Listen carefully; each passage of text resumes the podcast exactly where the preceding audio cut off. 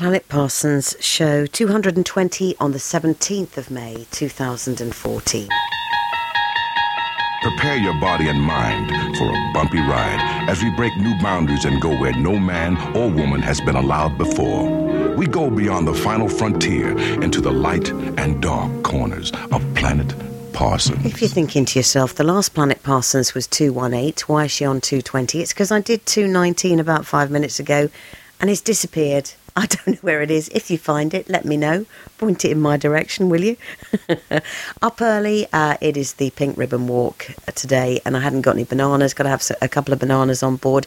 Um, I do like to start walking early um, if I'm doing a long walk, um, but actually, um, it's a midday start. They've staggered the starts because there are quite a few hundred of us doing it. I will tweet along the way the pictures of the pink t shirts. And um, actually, I'm really looking forward to it. Whatever you're doing today, I hope you're in, enjoying too. If you listen to Planet Parsons 218, you'll know I mentioned the Norfolk farmer who invented the travel sickness glasses. I am I was very amiss and didn't give you his name. He is Tim Flaxman. He spent the last ten years and about eighty five thousand uh, pounds travelling by boat, plane, air, car to um, try and solve the problem of travel sickness. And he's had a hand over one eye or t'other and discovers that this is a great thing. And when I was working with Steve Wright, he pointed out that actually he never saw a pirate sick and they always had an eye patch on. Well, they probably had a reason for that. Um, anyway, it was Tim Flaxman. I shall be buying a pair. Um, apparently, they are reversible, so you can either have um, one side covered or the other. And actually, it's just occurred to me I don't think I get travel sickness when I'm driving, but if you are someone that is in charge of the equipment, you probably wouldn't be allowed to have just one eye, would you? You probably wouldn't be able to wear it. Do you know what? I've just opened a whole can of worms. Let's leave it there. At the man's name, Tim Flaxman. Congratulations for finding those. That's going to solve a lot of problems for a lot of people.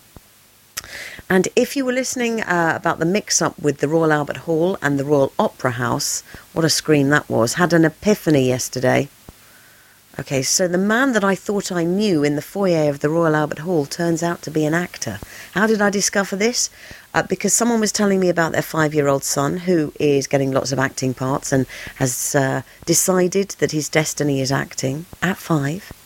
However, it got me thinking about outnumbered and a couple of years ago, we went to a Doctor Who exhibition at Earl's Court, and coming back on the train as a family, we bumped into another family, um, and that family included the little girl that plays Karen in Outnumbered, called Romana Marquez. And my husband pointed out to me at the time that her dad was also an actor called Martin Marquez. And so I didn't actually know the man I approached at the Royal Albert Hall. This must happen to actors and actresses all the time, isn't it? Um, but I thought I knew him. So if you know Martin Marquez, who you'll know uh, possibly from Hotel Babylon, his brother, who looks very similar, uh, is John Marquez, and he is in Martin Clunes. He's the fabulous policeman. Uh, anyway, it was completely innocent. I'm not a stalker. Should we leave it there? Wonder who I'm going to bump into today. Uh, whatever you're doing today, I hope the sun's shining on you. If you're listening to this at night, I hope the moon's shining on you. And um, you never know, when I finish my walk, I might come down and share with you. But I thought I'd tweet along the way, which is at Lynn Parsons UK. Have a good Saturday. Lynn Parsons. When she's good, she's great. But when she's bad, she's better.